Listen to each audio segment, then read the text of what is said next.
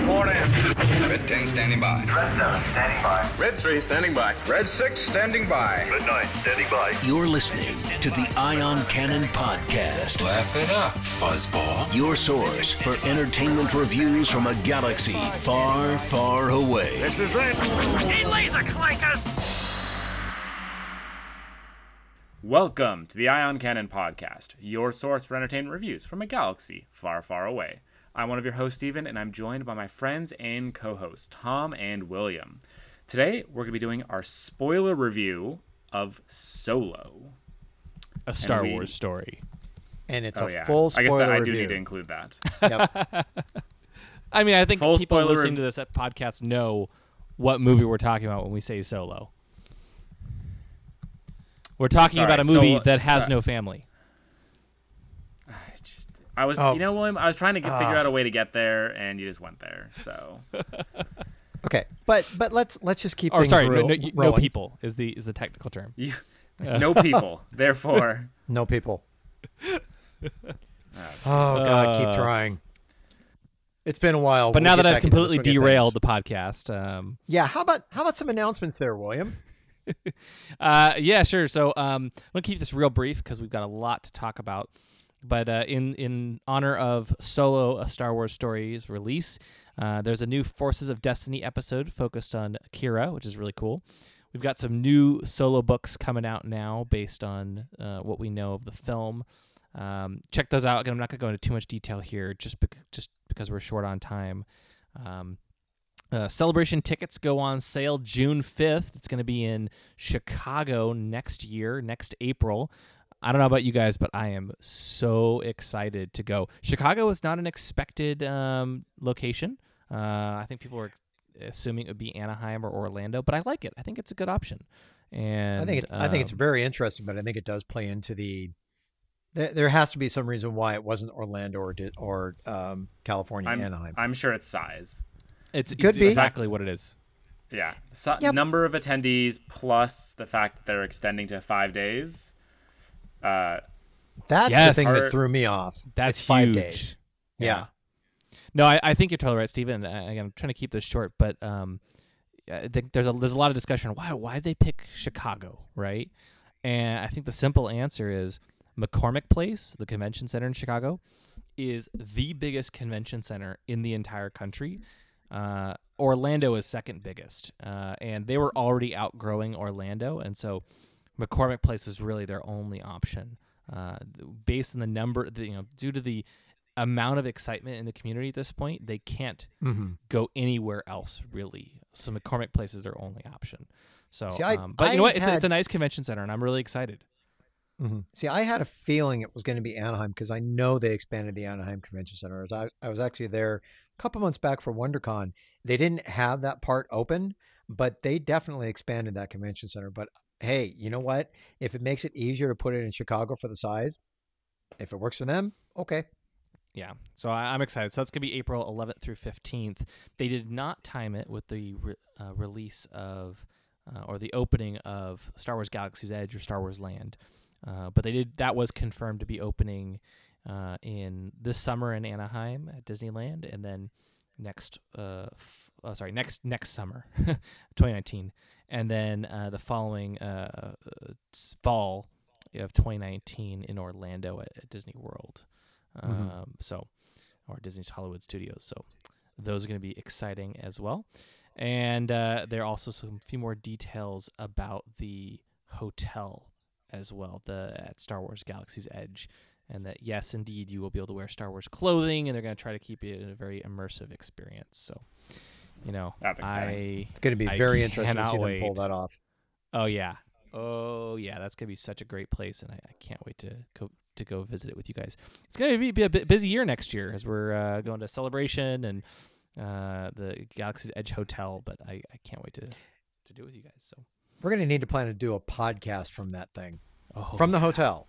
oh yeah, uh, we will we will As definitely always be do. doing that. We will definitely We be we doing will that. we will that's definitely the give that a the big shot. tradition of the sleep deprived podcast. exactly. but those are always the most fun, you know. we have different definitions of fun, William. Yeah, depends on your point That's of actually view. not true. We have very similar definitions, but yes, yes. Um, but Tom, tell us why we're really here today. As much as I love Celebration and Galaxy's Edge, and there's We could talk for hours about that stuff. Yeah. We're here to talk we're about here to talk uh, about a special movie. Skeequel, Squeakquel? What is it? Alvin and the Chipmunks, the sequ- Squeakquel? Oh God, Right? no, no, no, no, no. Pretty sure no, that's no. what we're talking no, about, right? No, no, no. Tom, you this didn't? Is, Did you not prep for it? You know what? Tom. I love chipmunks, but not those three. What we're talking about tonight is Solo, a Star Wars story that was written by Lawrence and John Kasdan and was directed by Ron Howard. Remember, this is a spoiler filled episode, people, so please, if you don't want to hear spoilers because you haven't seen the movie yet, turn it off now because what we're going to be talking about is Board the Millennium Falcon and a journey to a galaxy far, far away in Solo, a Star Wars story. An all new adventure with the most beloved scoundrel in the galaxy. Through a series of daring escapes, deep with, or escapades, sorry, deep within a dark and dangerous criminal underworld, Han Solo befriends his mighty future co pilot Chewbacca and meets the notorious gambler Lando Calrissian in a journey that will set set a course of one of many Star Wars saga's most unlikely heroes. It was a good movie. I, I it was a good movie. Tell you that now. I really fun. enjoyed it. You know, I think there was a lot of Mhm. skepticism going into this movie as we as we talked about, you know, with all the production issues and the changing the directors and uh, you know, just uh, there's a lot of stuff. You know, Al- Alden stepping into the role as Han Solo, Mhm. but you know what? None of it matters. None of it Well, matters that- because it was an enjoyable movie. It was really It fun. w- It was an enjoyable Definitely. movie, and, and I'll get this out of the way first. Out of all the characters that were there, I thought one of the weakest characters was Aldrin.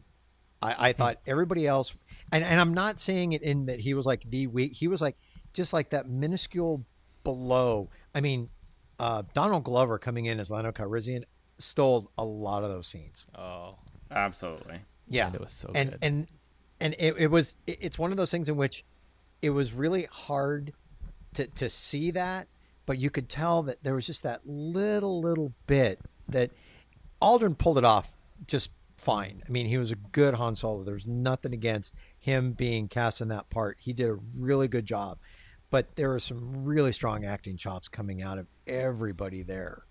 So the whole cast was was really excellent. it was. I, would say it was really good. Um, and you know, even you know, with with with all the new actors, Donald Glover as Lando, Alden Ehrenreich as Han, uh, you know, even uh, uh, Joonas Suotamo as uh, Chewbacca. Right, he's done this for a few movies now. Mm-hmm. But um, you know, after uh, you know, uh, with with Junisun, I think it's a little bit easier because he's in the Chewbacca costume. But with the guys, you know, that we know, their their face is a little different. After a few minutes, it didn't bother me at all. I I, I totally bought them as Mhm. their characters, and so I think that's that's what's important. But um, what I thought I think is cool And about I- this I'll- movie, yeah, Steven? I was gonna, I'll just say like I left the movie theater feeling like you know this is this isn't the Han that we saw in Episode Four, but we're also ten years Right. out from that, and I can Mhm. totally believe that he will become that Han. Yeah. Yeah, Exactly. you can you can see it along the way that he will become that Han. Um, I have to throw out. I thought Woody Harrelson. I was very surprised at how Woody Harrelson was able to pull off that character as well. Because Woody Harrelson in a Star Wars movie, you've seen him in other things. I've seen him in uh, um, what's the the the the thing with Jennifer Lawrence. Hungry. God, it just yeah. Saw him in the Hunger Games, liked him in that. I thought he was a great fit in that, but it was very interesting to see him how he got into the Star Wars universe, universe and I thought he pulled it off very well. Yeah, I I, I, I, definitely agree. took it as yeah, I definitely took it as uh, when they're writing the role, they're like, and then we need. You know how you know like Woody Harrelson's character? We need that, Yeah, because he, he, they're- he No, I does tend to play the same character over and over and over again. And I don't think Yeah. it's a bad thing. He brought, I thought he nailed it, and I was actually really worried that like they typecast him, and thus I would Mhm. not appreciate uh, his character. And I, some of the, his scenes, particularly at the ending with the kind of switch and stuff Mhm. like that, I thought were some of the best scenes in the movie.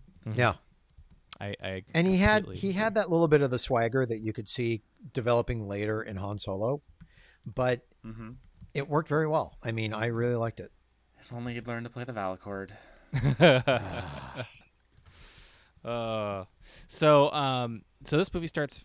I would say more similarly to Rogue One in that um, we don't have the Star Wars crawl, which I think we were expecting. Um, but what surprised me is that they go straight to uh, from a long time ago in a galaxy far, far away to um, some more blue text that actually is almost like a scroll without scrolling, right? In the in the Mhm. in the in the blue text font, um, c- describing the state of the galaxy and and how you know, uh, uh, there's you know this, the planet Corellia that people are growing up on, and it's a shipyard, and that uh, there's there's this fuel called coaxium that's uh, uh, hyperfuel that's super valuable. Can I talk about my? Can I talk about my first major pet peeve in this movie? yes. Okay, go ahead. Go ahead. Okay, so I had two pet peeves. I was fully expecting first- this, Stephen. Yeah, I know.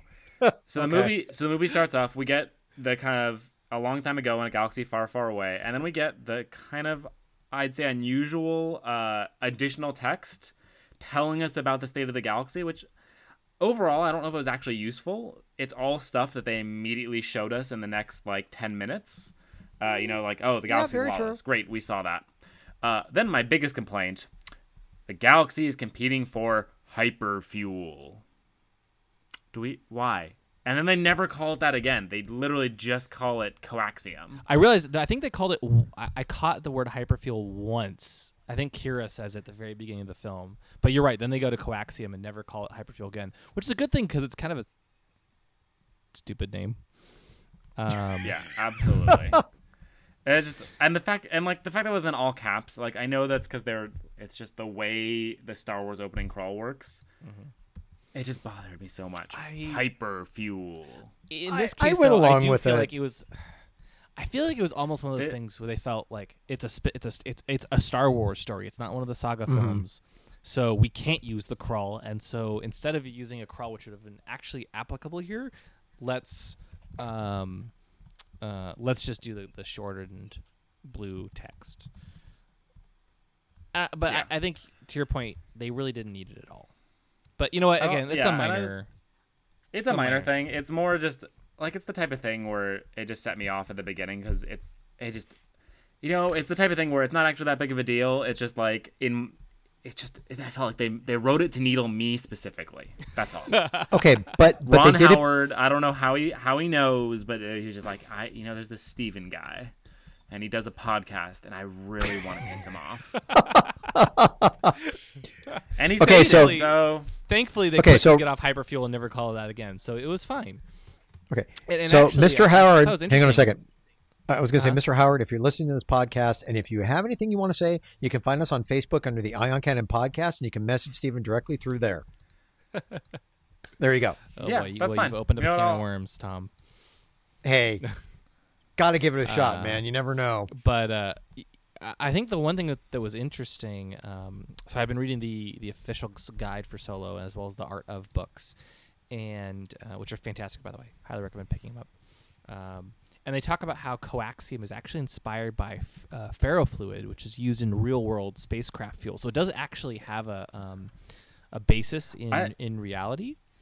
Uh, yeah, I thought the coaxium was fine. Like yeah, it's just I'm all hyperfuel. for yeah i'm all for giving it a name that sounds cool and official it was just the The uh hyperfuel. the hyperfuel yeah, I, I agree. So You know what? That Um, went right over my head.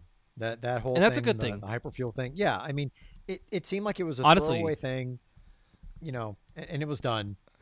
Yeah. I mean, I did miss the hyperfuel reference my first time until Steven we, we were talking Mm-hmm. after the screening, and I was like, "Oh yeah, I could I could totally see that.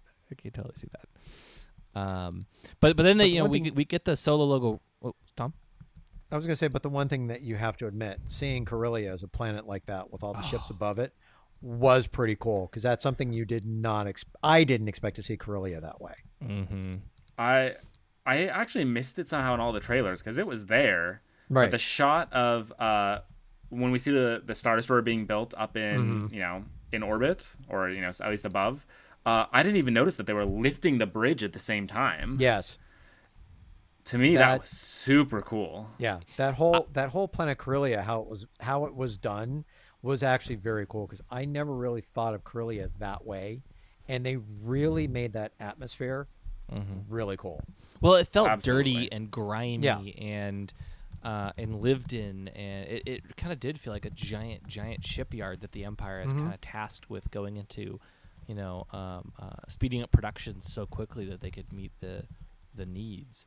and, uh, and, and even throughout the whole beginning, just all the little bits and pieces that you'd see scattered around the the shipyards of like you know tie fighters in in you know being being assembled or uh, you know the star destroyers in Yeah. orbit and uh, it's just really cool looking. I loved the the visual design there.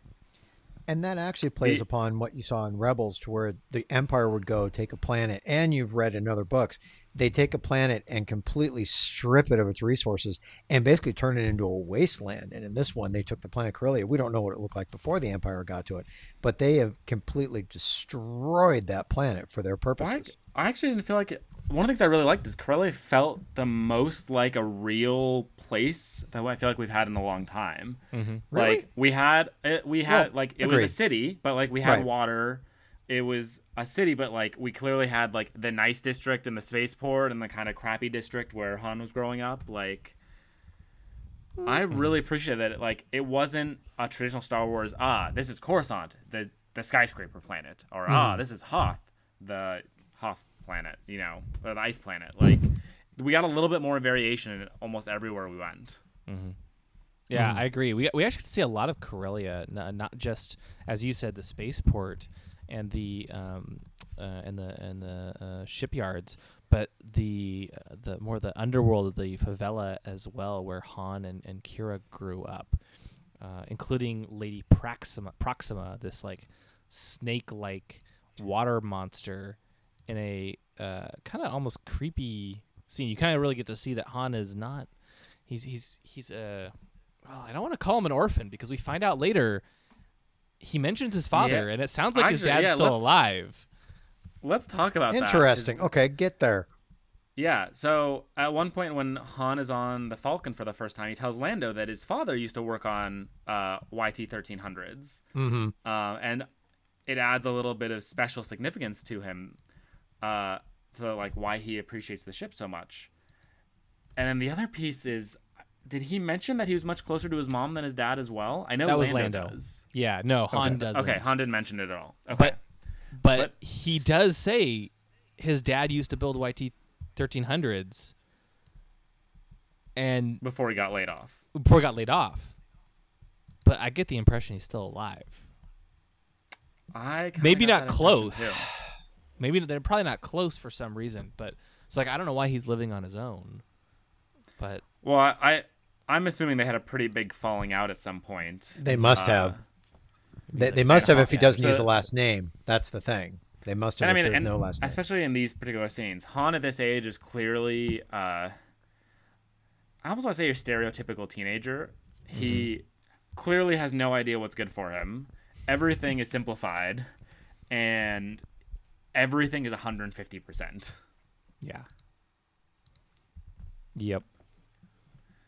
And, and but that's okay at, at his age. That No, felt- it's not a complaint. That's I I thought it worked really well. It it was interesting. I was wondering how like I kind of assumed the Qi'ra would be the love interest of the movie, and I was curious how they would approach it when you know Han and Leia are so very clearly a thing. And they, I think they did it by making it very clear that uh, this is Han. Bef- like not that Han ever really knows all that well. Like he gets out of situations as much by luck and skill, but he gets mm-hmm. himself into them as well. Mm-hmm. Uh, clearly, very much the same Han. Yeah. Like enough that you know ignores very a number of red flags with Qi'ra throughout the movie. Mm-hmm. It's it's Yeah. that first crush thing. You, you look at it that way with him. It was his first crush, and it's one of those to where, in so. his case, in his case, he just couldn't let it go, in, until you know he really had no choice at a certain point. Yeah, and I think he's you know he's 19 at the beginning of the movie, so he's still pretty young. Um, and I, I, I really enjoyed not just the relationship with with the and the dynamic with Qi'ra, but also um, how he's kind of there he's trying to get out from under Lady Proxima, uh, you know, and, and the and the the white worms, right? And um, even going as far as to like steal some of the coaxium uh, and keep it from from Lady Proxima so he could use it to buy his way off off planet with Qi'ra. Um, and I- like I said, it all feels very Han, especially that moment where, in a very uh, Return of the Jedi esque scene, he tries to threaten Lady Proxima with a thermal detonator. Or Mm-hmm. He claims it's a thermal detonator and it's just a rock. and he he makes Yeah, the and- clicking sound with his voice. Yeah, I did actually gonna really say. appreciate that scene. That was as- fun. As incredibly silly and ridiculous as it was. But that's such a Han thing to do, you know. Oh, absolutely. and that's what that's why I think that's why I think it worked really well. And then you know we get the the, the you know the s- requisite speeder chase because if this is going to be a Han movie, you got to get some you know uh, you have to get a speeder chase in there, right? But Um, also, it gives backstory to him always saying that he's a good pilot, he's a good driver. It gives all Mhm. that. You needed to have that in there. exactly. Um, and, uh, and and the spaceport was really cool too. The the one thing I didn't like as they were trying to get off off planet, um, and we kind of we, we alluded to this at the at the top of the episode. I'm gonna be honest. Tons of references I like, tons of explanations I didn't, you know, I, I enjoyed. I hate, hate the explanation for his last name. I hate it. Really? Oh Really? yeah. I absolutely. I Okay. wish they had just not mentioned it at all. Like, c- can't Solo be Solo? Why can't that be his last name? Seriously, why why do they have to explain why his last name is Solo? just- I know it's a word that already exists, but do we have to explain why Luke walks through the sky? Like, I, yeah, I don't know. It just No, it made me cringe. it is and the whole scene was just like, hmm, so you're alone. No family. And like he I'm doing a, a visual thing, but he like looks up and like strokes it's just like, hmm, alone. And there's just like that pause, you're like, oh my god, they're gonna do it. so low. And you're just like, oh um, when I first saw the movie, the guy sitting next to me in the theater immediately face palmed, and I was just like, "Yep, that is that is the correct reaction." Wow. Like every everything else, I think they did a. fa- And I, I can't wait to get into it later because there were so many little moments and explanations throughout this movie that I just adored. Uh, Yep. and it doesn't bother me at all. And yeah, you could say they were maybe checking off, uh, you know, uh, things on a list that fans wanted to see, but it didn't feel like that. Really, No, But- I d- in but general, I thought it but but it was not last fan servicey at all. Yeah. Um. Uh, So I- that, I find that it funny had 'cause- me, uh, you didn't you didn't mind Yeah, that, I- Tom?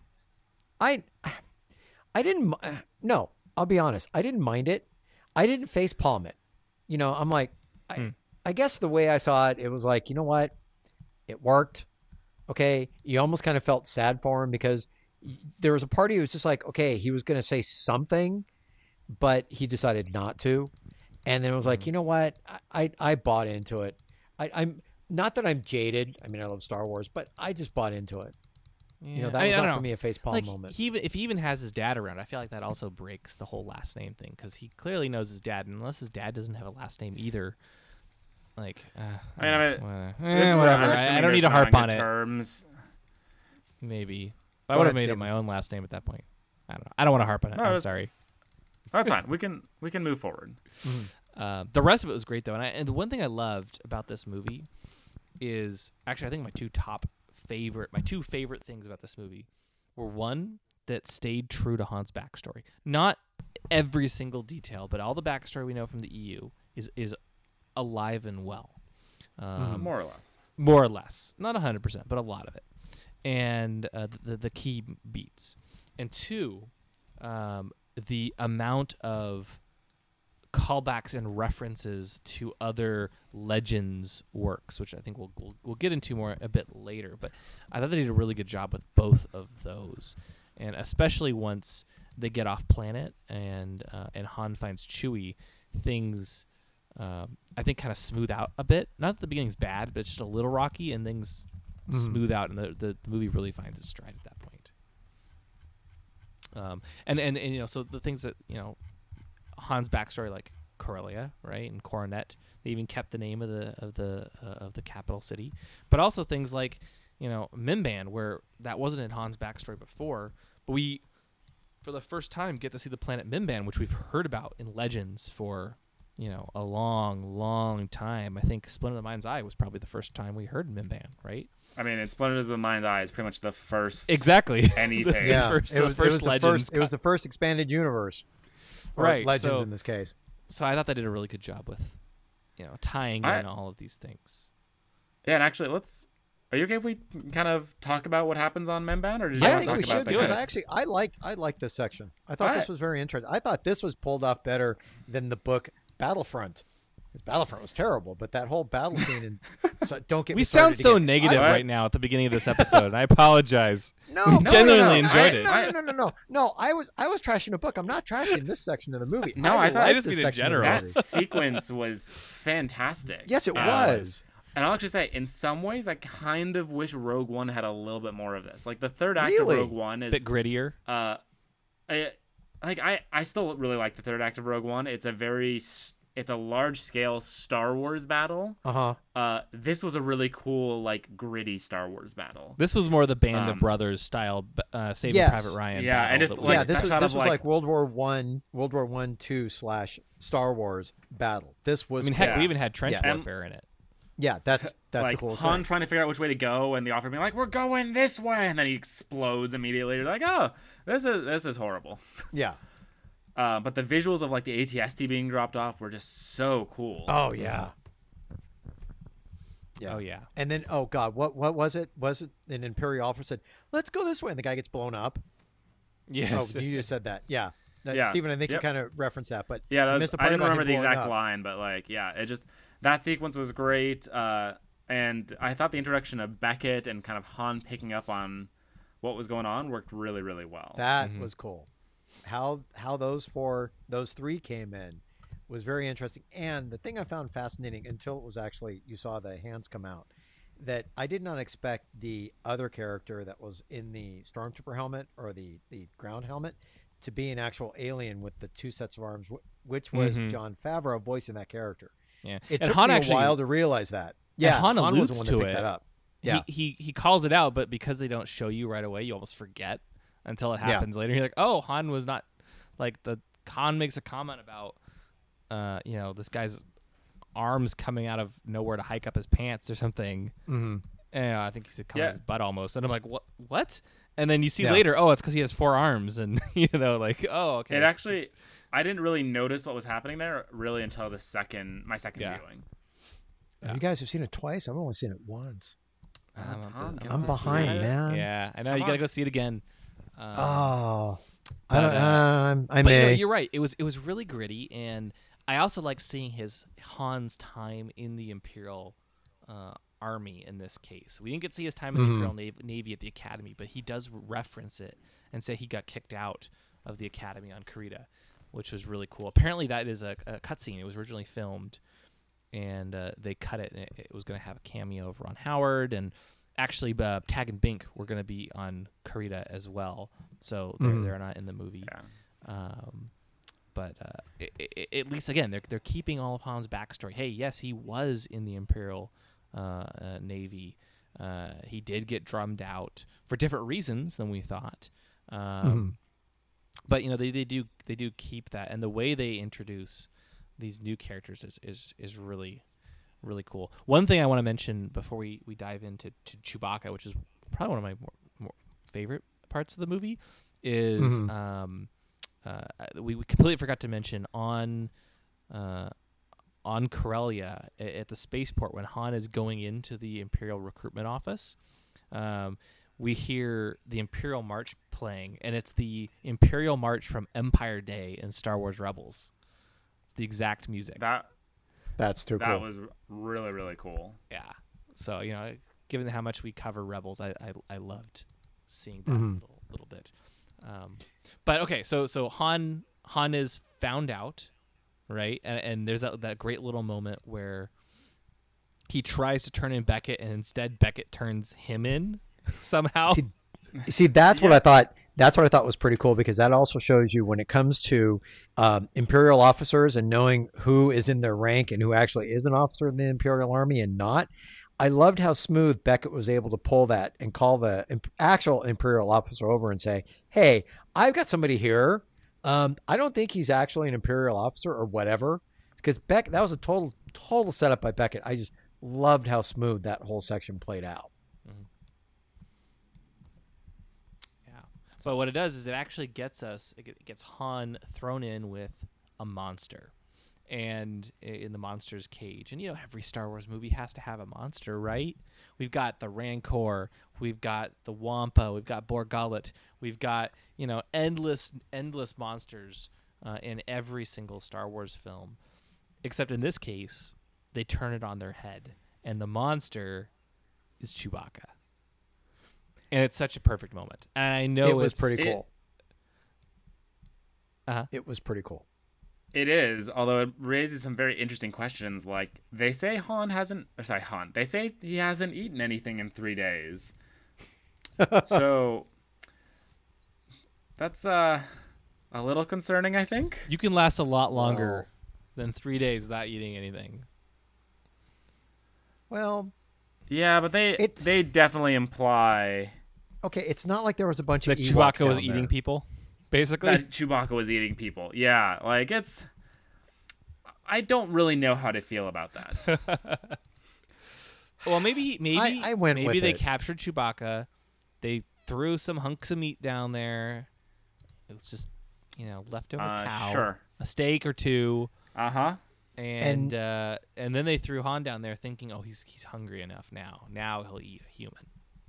And maybe they were know. just joking with Han to make him, you know, Yeah, think about it. You got to think of it that way because, you know, to be up top watching all this and kind of putting money on how long Han will last and that whole interaction between the stormtroopers above watching what was happening below, that I found fascinating and, and interesting to watch.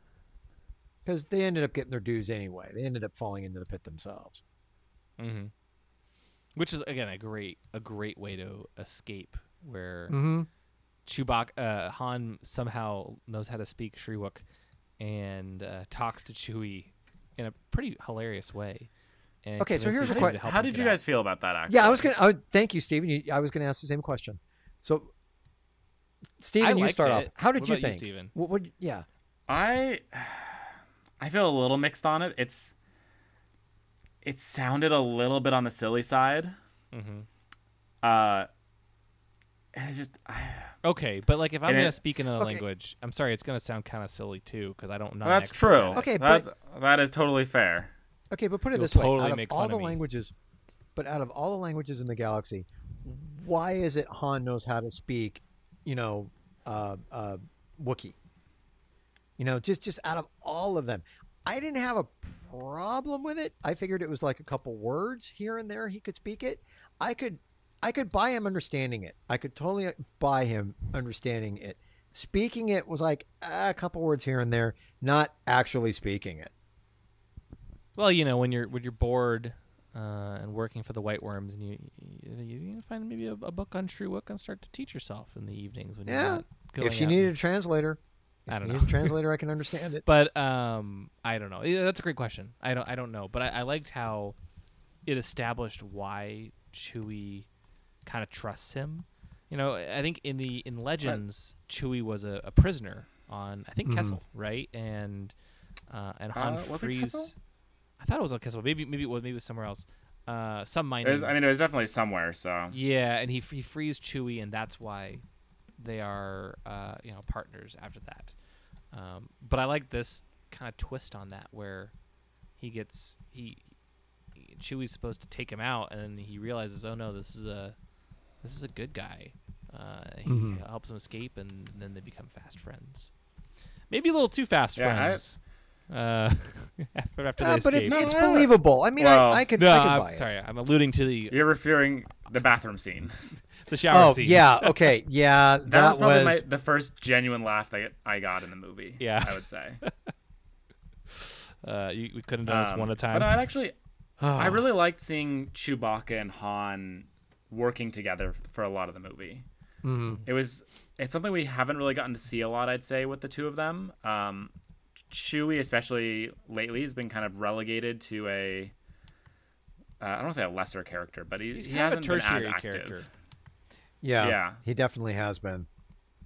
And I think part of that is honestly Peter Mayhew is just was not doing too well, especially in like Force Awakens, right? Where he he and Yep. Joonas Suotamo were kind of sharing the part in the Force Awakens timeline uh, time period. Mm-hmm. Uh, and then when we get to obviously there's no no real you know he wasn't in Rogue One, and then we get to Last Jedi, and there's just so much else going on in that film that there there wasn't really an opportunity for Chewie to do a whole lot. Um, and, and so this is really Joonas Suotamo's breakout role in many ways as as Chewbacca to kind of show that yeah he could he could play he really does know Chewbacca and he does he knows him really well. And I- I think Yeah, the hardest thing. makes- wi- Go ahead, Stephen. I was gonna say, it, I'm looking. f I should I? I hope we get to see more of Chewbacca in the future, either in uh, whatever episode nine is, or you know, in a future movie of some kind. But I think this movie definitely solidified how great Chewie is, and it's actually something I'd say as Legends fans we were missing for the longest time since you know Chewie wasn't around. Yeah, Yeah, no, it's true. I agree. And and I think I think for us, it's going to be hard to see Chewbacca without Han Solo because we have seen them basically, you know, shadow each other. They're always with each other, and I think that's the hardest thing when it comes to uh, Last Jedi, since there was no Han Solo, and yeah, the Peter Mayhew and and everything else. It would be kind of hard to see Chewbacca up there, basically by himself, without Han Solo at his side, or vice versa. Yeah. yeah. And I mean, we didn't see the formation of the life debt in this movie specifically, but I actually like that we didn't get that. You know, I feel like it would have been. I I don't know. Well, but I, I I thought it worked being implied. It didn't. I- I we didn't agree. need to have it spelled exactly. out. yeah, I agree. You know, Show, don't tell. Yep. Right. Well, We don't need also to see the, amount of moment where times- Chewie looks at Han and is like, "Oh, I owe you a life debt." You know, like you, you don't need that, right? But also, when Yeah. you take a look at the movie, the amount of times that Han did save him, he got him out of the pit, and then on the train robbery, which we're going to get to at one point, he almost gets you know flattened by a rock. So there's always those little things along the way. So it you don't have to fully go out there and say, or Chewbacca say, "I now owe you a life debt because you saved me here, here, here, here, and here." You know, Right. It is implied, and I had no problem with it because you because you ended up at a certain point. It's not so much a life debt; they ended up being best buddies. And if two buddies like each other like that, they're gonna they're gonna stay with each other because they trust each other, especially in the kind of business they're they're now in. So Yeah. So it was it was really it was well done. I liked their dynamic quite a bit. mm-hmm. Um, what did you uh what did you think? Well, um, so what, what did you think of the uh the way in which they they escaped, Va- um uh, uh, uh Mimban? I think in this point it showed that Han was a pilot, that he was able to basically bail him out after John. I totally forgot the character's name, but after Jon Favreau's character died, Rio. um, Rio Pardon? Durant. Rio Durant. oh Rio, Dur- okay, We're Rio talking Durant. about the the train scene, not when they're leaving Mimban, right? Oh, did I jump Yeah, that far yeah. ahead? God, I do A little bit. That's time. okay. oh, yeah, it's fine. Well, But I mean, uh, yeah. I- Let, let's let's jump. okay, Yeah. well, is is there anything else we need to talk about Mimban before to get to get out of there, or do we jump ahead to the train? No, I mean he, he we've already- basically cons his way onto the ship, or you know manages to convince everyone that he is worthwhile to take along. Uh, his his his Mhm. good friends that they just only just met, and uh, and and you know and they, they, they they're on their way. And it was also John.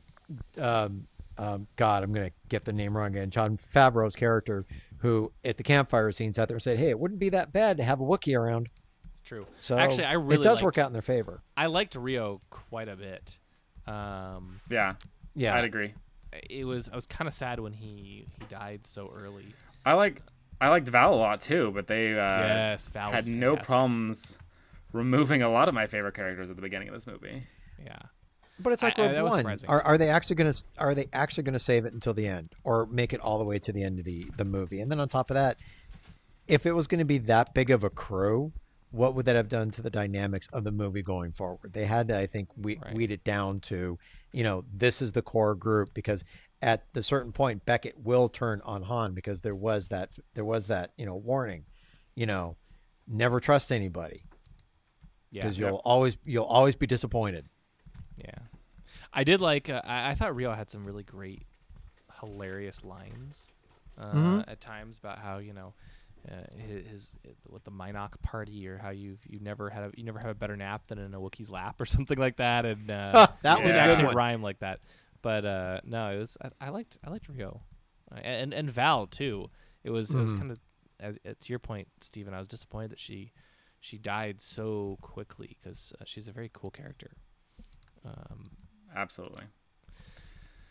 so I don't know. But uh, sometimes, you know, you don't get what you want. So And we even got some backstory for Chewie. I don't feel like they really they did pay it off, but it was pretty pretty fast. You know, they, as they're sitting around the campfire, they're all they're talking about their kind of what motivates them.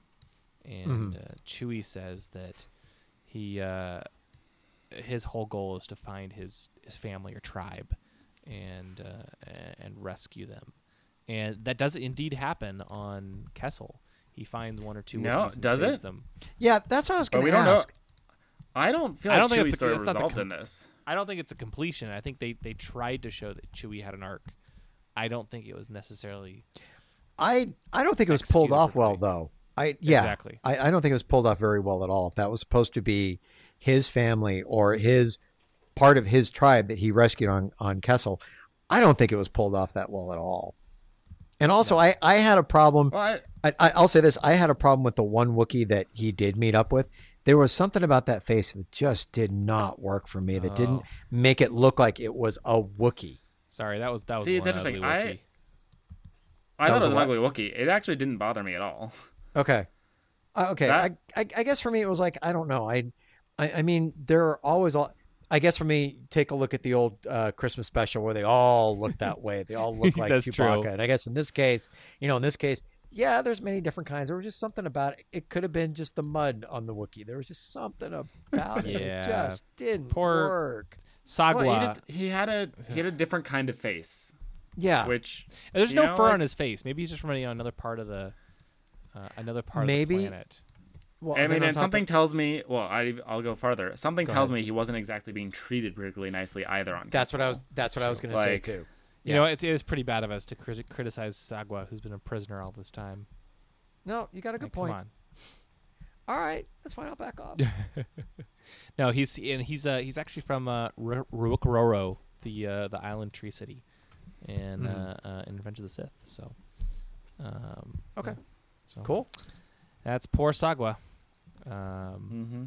but uh, but anyway, to, to I was going to say to backtrack a bit. Why don't we go back to that campfire scene because there was a couple Yeah. things that happened during the campfire scene that was pretty cool, and one of them is you get to see Han Solo get his blaster. yes, the DL. Now, did you guys- And I was going to ask, did you guys find it interesting how Beckett actually how that blaster came to being because it looked like it was originally a rifle and he started taking it apart to build that, Mhm. or did I miss? No, you're you're So- totally right. Totally yeah, right. because I found yeah, that was, I found that so removed interesting. A couple of attachments. yeah, and then Which he begs the kissed it and question- handed it to Han. Which begs the question: Why didn't, um, why didn't Han get the attachments back later on? Like he could have a sweet assuming- weapon, and he's just got his pistol going on. I mean, I'm better with the assuming it's, it all comes down to preference. That's Yeah. true. He doesn't need the long range. He's That's Han true. is a you know he, he always fires from the hip. and this is how basically one of those situations where like your mentor comes in at the beginning of the video game, hands you the greatest weapon, the most powerful weapon in the game, or the best one that you're gonna stick with the entire time. It's like, yeah, you don't need more weapons. You're good. Yeah, but if he would have gotten all the parts, there you go. if he would have had all the parts, he wouldn't have been able to put it in the holster. Yeah. You got to think of it that way. Yeah. So, uh, so thoughts on the whole train heist, the Conveyex? And That actually was pretty cool, especially when you have the stormtroopers come out with the mag boots. That was Mhm. cool. Oh yeah.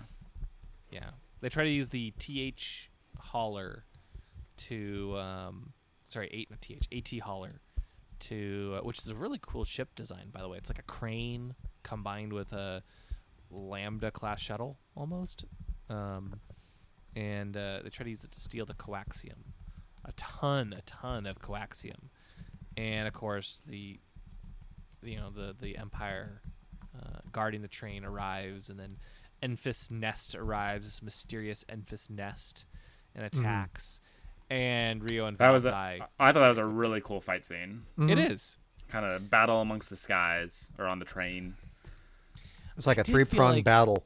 I feel like it might have been a little bit too long. Like I almost would have preferred more time Really? on the end of the movie rather than the beginning because I felt like Mimban was basically one hundred percent to set up uh, Chewie and uh, and the the rest of the you know um, Beckett and Val and Rio and everything, and then the train heist was just to get them into a position where they owed Dryden Voss. That's really all it was. Um, Interesting And- when you put it that way. you know, which Yeah. which I get, and, and it wasn't bad. I just I think I don't know. For some reason, I'm not a huge fan. Maybe it's the fact that I'm not a huge fan of Enfys Nest in general for whatever reason. hmm Um, Interesting. I don't know. Just uh, the character doesn't resonate with me quite as well. Quite Okay, much. I but- don't, I can't really put my finger on it. I actually really liked her character as well. You did. Yeah, I, I- I thought it worked really well. Um, the only thing I wish I I'm I appreciate that she wasn't a member of uh, like the rebels that we'd seen already. Mhm. But I did like that twist though. The fact that Enfys That, that's what I was going to bring up. I was going to definitely bring that part is up. like trying to rebel, basically. well, not so much rebel that it was a kid.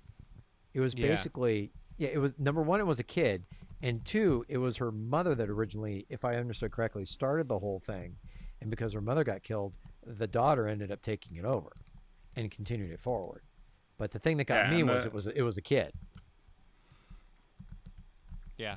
right. I Yeah, like it's- that twist. and I- Yeah. I wish I kind of wish uh, we got a little more insight into what happens at the end where they get the you know the coaxium and what happens.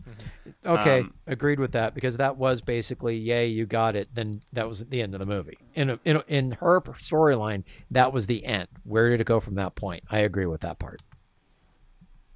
Yeah, I was just like, so is the idea that like how much of funding? Where did the funding go? What, like, I kind of hope they're not implying that like Han funded the entire rebellion, because I don't think that would have I would have liked that. But I to me, I don't think that was a little- implied.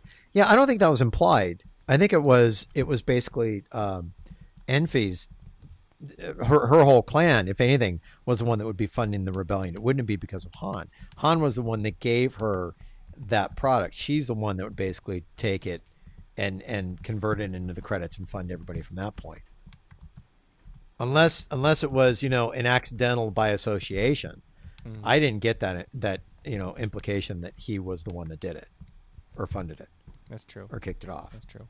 And while I wasn't, and while I think Enfys didn't necessarily grab me as a character, the, the, the background and motivations I thought was a little more interesting, and the fact that these these th- these people, this group that you think are you know basically uh, pirates or marauders, right, turn out to be uh, s- just stealing resources for some sort of rebellion, and it's actually not clear if it's the rebellion, you know, uh, in, in with a capital R, or if it's a rebellion, because she really only mentions Dryden Voss as Yep. uh, her her her enemy, and so it could be a rebellion against the crime syndicates or something. It's not So quite. that's what. I think.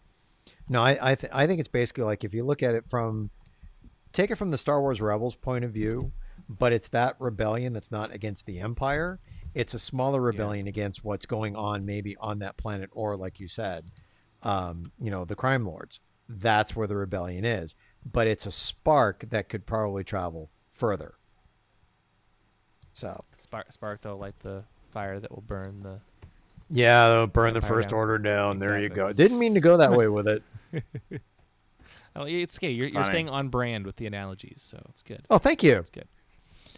Um, It's all about speaking the of branding. uh, speaking of uh, light, uh, the uh, the after they they escape and accidentally blow up the, well, they have to let go of the coaxium because the, in order to save their their lives, because basically, had Enfys Nest just told them her plan, I think they everyone could have gone home happy, but instead she just tries to steal it from them, and it goes sideways and it all blows up, and now they owe Dryden Voss a lot of money because they promised they would do this job and failed. So they go to the first light. There you go. There's that's where I was trying to get at. That's the light reference there with the spark. Okay. There you go. And um, they go to Dryden Voss's base, his ship, the yacht, the first light, to meet with him and apologize. That was a And that was an interesting looking ship, man. That was like a wing on Oh, its side. That was that was cool, interesting. I liked it. I thought it worked. Thoughts on uh, Dryden Voss and his merry band of criminal syndicates? I thought he did okay. like he definitely does. Like I actually say, like a lot of Marvel movies, he certainly doesn't carry the movie, but he doesn't bring it down either. He Yeah, I- works. is how like how I think about it. I, I, I think well, take it from the point of view of I think I think it was supposed to be that way because there was a bigger reveal later that you could tell he was not the one that was in full charge. He was like, let's say, Yeah. within a criminal organization, he was the captain underneath the colonel. And he tried to look like he had the authority. Mhm. But in this case, you know, he, he pulled it off well enough because he kept his lieutenant, Qi'ra, as we find out later, in line. But there's always that person above you. So really, he wasn't the throwaway character. He was there to be like the buffer between what was coming later.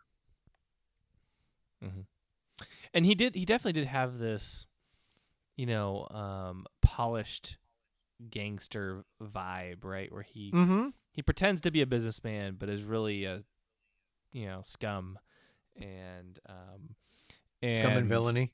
Exactly, and uh, you know we haven't really seen as many of those types of villains in Star Wars. It's an, it's an interesting change, you know, from the from the usual. Um, again, I thought he did okay, you know, as far as villains go.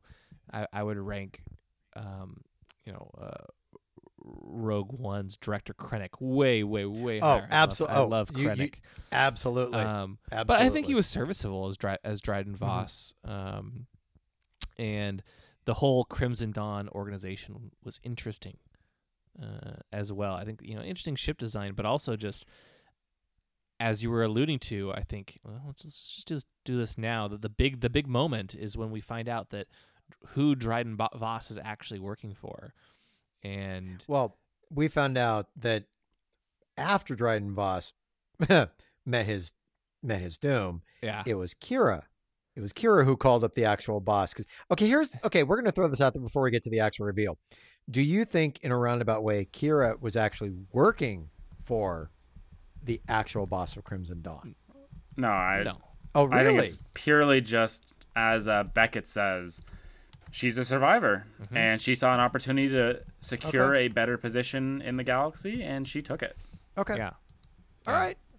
and man i when when i i, I loved how they did the reveal too because it's it's small but it's it was something it's one of those things that i should have expected like given the timeline given Really? where we are i What? feel like i should have Really? expected it but i didn't No. Actually, I'll say as soon as they said it was Crimson Dawn, we should have figured it out. exactly I don't think we should. Not Okay. before then, though. Okay. well I- right I- but as I- it was called crimson dawn right they had like if you look in dryden's office there's like you know uh, Sith holocrons in the background and what lightsabers or something. Maybe some Mandalorian people said helmet. scrolls, like Mandalorian helmets. This is there's there's every Actually, I every hint. I I take a note. I want to come back and talk about the Mandalorian helmet. Okay, we'll come bit. back. okay. Can I- can I can I say one thing? Yeah, and and this is why I didn't go where you guys are going with with the whole tell. Every time I hear Crimson Dawn, I really hate to say this, I go back to Die Hard because that happens to be said in Die Hard was Oh, one of the terrorist organizations that um that um God what that that they wanted to get released. It was Crimson Dawn, Really? And the guy read that. it in Newsweek. Yes, the guy read it in Newsweek or Time. It's it's the funniest it's funniest I wonder if throwaway line. intentional ref- reference I don't know, but because actually a I reference that, later, um, and I wonder if that's the thing Ron. I don't know if it was Ron Howard because I think I feel like they would have had that line pretty late. Like the the, the reference to needles later on, Han's friend Needles is a Back Yeah, to the Future. I've heard that. reference. Yeah, Um, but I, I I heard that, and it's like, but but if you guys want to say the reveal of who Crimson Dawn was, be my guest. So it's Maul. oh yeah, Maul. Oh, It's how did you? So honestly, though, for a moment, like Uh-huh. taking a high level, not just that you know we reviewed Rebels where Maul played a pretty key role. Right. How did you feel about it? I I think it was one of the things that has no impact on the movie itself. But I think it, they're they're taking a page from Marvel and setting something up big. Something big. I don't know what it's going to be, I, but But where? I feel like this is a tease for some other big movie or television show that's coming down the line. I don't know if it's from the, you know, the, the creators of Game of Thrones, the the the couple movies they're working on, or if it's, um, or the the the TV series from Jon Favreau, uh, or something that hasn't been announced yet. I feel like there's something big happening here, uh, and they know Maul is a big character, and there's this there's this you know, ten year gap where, um, where Maul eight to ten years where Maul is running around the galaxy, right? Because we, we see him uh, take over the criminal underworld. He he, he you know leads the Mandalorians and um uh, and, and and puts together like the brings together the, the the Pikes and and all the different criminal syndicates. And then when we see him again, in, it's in the Clone Wars. When we see him again in Rebels, he's um he's you know off by himself, right? On on, on Moorband, and so um, Yeah. something happened in that time frame, and Solo is right smack in the middle of that. And so I, I could So- totally see why, like, it makes sense that he would be running this organization, it does, but it doesn't I'll have any honest, impact on the I- movie itself. And in fact, it almost might detract too much from the movie. I Well, I- honestly don't know uh, what you do with Maul. Like, his inclusion is so weird to me because either you're not watching Clone Wars or Rebels, Mm-hmm. in which case his appearance is just baffling. And Yes. people are like, wait, did this take place before the Yep. last time I saw him? Yep. I have seen a lot of that Or- confusion. Or you have watched Clone Wars and Rebels, in which case nothing in the story about him matters well, no, wait a minute. because you've No, no, seen it all. No, well, okay. The stories do matter because I, the biggest thing for me is when, okay, I was crazy enough right before I went to see Solo. I read a spoiler, which I should not have. It did not spoil the reveal of Maul. It did not spoil the reveal of Maul. Okay, good. Because for me, when I looked at it and you saw it, one, it was uh, Sam Witwer doing the voice. It was God. I've, I'm so Ray bad Park. with names tonight. Ray Park. It was Ray Park being Maul again, but it was the robotic legs. And for me, it was trying to place where it was between Clone Wars and Rebels, where this was actually taking place. Okay. And if you took a look at his lightsaber, the saber looked exactly like it did in Rebels, which looked like the the the the the the seventh sister, the the Inquisitor blade cut in half with the circles going the opposite directions. So you know the we know the placement of it. What's the story that's going to come out of it though? And and and again, I'm I'm going to say this at this point right now. I really don't want a sequel t- to see a sequel to this movie. I so uh, here's my there I done. like the things we can do are we can ha- see Solo 2, which I think is unlikely given the movie's performance and kind of what everything that's happened with it. I'm I'm throwing that we aside could by way of box office. This could and be the part of the. Obi Wan movie, in which case they're gonna redo, uh, or at least retell what we saw in Rebels, which I I, think can't is see also that. really, No, I can't. See I think is doing that at also bizarre. Yeah. The other thing is the we had the rumor the other week that there's a uh, Boba Fett movie in the works, and we do see Mandalorian armor multiple Yes. times Mm-hmm. in the uh, the plate. I'm blanking on the ship You're right. Um. and Uh. First light. the first light. Yeah. Yeah. and so we could see a Boba Fett underworld movie involving Maul and Boba Fett. See And that I could that's- see. That'd That's be cool. probably my bet, but it it just feels so weird to me to bring Maul into it. It really feels like I mean, it, I- it I feels agree. like the I- wrong choice to me. I, I, I- think I- it's one of two things. Oh, Tom. Tom Yeah, go ahead. were you ahead. gonna say, and then I'll. Well, no, I, I, I well, no, that, that's okay because I, uh, to to a certain extent, I have no, I have no problem with Maul being here. I totally agree. They can't bring him into an Obi Wan movie and replay that whole thing again because it the, the the way Filoni did it in Rebels was perfect. You cannot top the demise of Maul from from Rebels. You you can't. But I could see him I can see him with or working with Boba Fett because that also makes a little bit of a connection to Boba Fett working with Darth Vader when we see him in New Hope, when we see him in in Empire, all the other places. Well, yeah, Empire because he doesn't go into Jedi because he's gone. So I mean, all that works, but I think if they bring it into the next film, I would probably be hesitant to see him as a prominent character. I would want to see him used sparingly and when he needs to be there, not as a prominent character if they were to bring him into another movie. Yep. Yeah. Totally agree. Yeah. I mean, I think I think you're probably, I don't know. I, I think you're probably right, but I, I think it's either, it's either they're setting it up for some future movie or TV show, and everything you guys just said is 100 percent valid, or this is just an Easter egg where they're like, who would run this thing? Oh, clearly Mhm. Maul, and John Right. Kasdan, who I believe was he said it was the one he, he kind of took credit for for adding Maul. Um, just thought this will be a cool thing that people will love because I love you know people love Rebels and people love Clone Wars and let's throw them all in there and yeah I might confuse the people who aren't up to date but you know what gosh darn it it validates that the TV series matter which we Mhm. know we've always It- known right, We've always known. but it yeah, but I don't, for, but they're for not the other trying to drive viewers- people. I don't think it's going to drive anyone to go watch the TV series. Yeah, I- and may, they- may, may not, but it, I think what it does is say in the future, like as new t- television sh- uh, sh- series uh, arrive, guys, this this has weight because uh, you know things that are in the television show will dramatically impact the movies.